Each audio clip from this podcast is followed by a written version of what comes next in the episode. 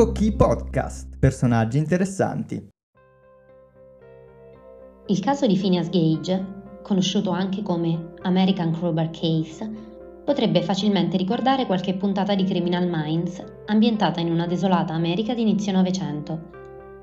Questo rappresenta uno dei primi ed importanti passi fatti dalla neurologia verso la comprensione del funzionamento e della struttura della mente umana. La storia narra che il 13 settembre 1848, nella città di Cavendish, nello stato del Vermont, USA, il capo cantiere Phineas Gage si accingeva a lavorare alla costruzione della nuova ferrovia assieme alla sua squadra, quando fu vittima di un grave incidente sul lavoro. Le dinamiche dell'incidente rimangono ad oggi controverse. Quello che è certo è che l'uomo rimase coinvolto in una potente esplosione di polvere da sparo e che la sua testa fu trafitta da una lunga asta metallica da parte a parte. Questo incidente gli provocò un grave trauma cranico.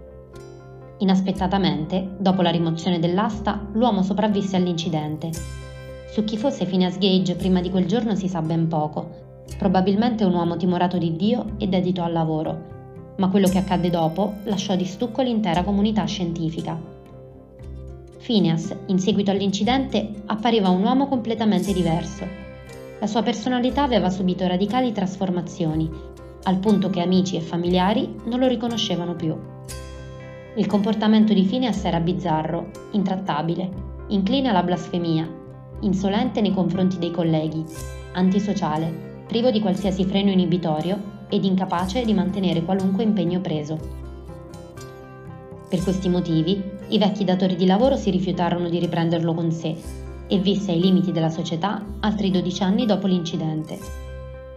Fu il neurologo John Arlow ad interessarsi al caso. Che cosa era successo a Phineas? come potevano giustificarsi i cambiamenti di comportamento e personalità dell'uomo. Il passaggio della barra metallica aveva procurato gravi lesioni ad un'area del cervello, chiamata lobo frontale, cioè un'area che si trova indicativamente sotto la fronte. Già con la pubblicazione de L'origine della specie di Charles Darwin, la scienza aveva attribuito delle caratteristiche peculiari a questa zona cerebrale, che nell'uomo, rispetto ad altre specie, si presenta ricca di connessioni.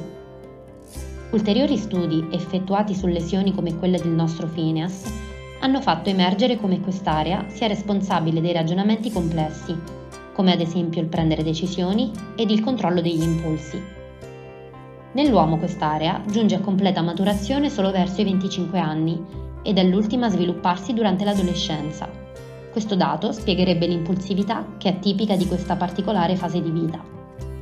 La lesione di Phineas interessava in particolare una specifica porzione del lobo frontale, chiamata orbito frontale, che si è rivelata di fondamentale importanza per guidare le nostre scelte, per regolare le nostre emozioni e l'interagire con gli altri. Questi tratti formano nel quadro d'insieme quello che viene percepito come la personalità di un individuo. Gli studi sulle condizioni di Gage hanno apportato grandi cambiamenti nella comprensione clinica e scientifica delle funzioni cerebrali e della loro localizzazione nel cervello, soprattutto per quanto riguarda le emozioni e la personalità. Nel 2008 è emersa una fotografia di Gage scattata dopo l'incidente, in cui un uomo, elegantemente vestito, imbraccia l'asta metallica, appare calmo e privo di danni in seguito allo stesso, facendo eccezione per l'occhio sinistro, completamente chiuso. Oggi il teschio di Gage e l'asta che ha causato il trauma cranico sono esposti al pubblico al museo della Harvard Medical School.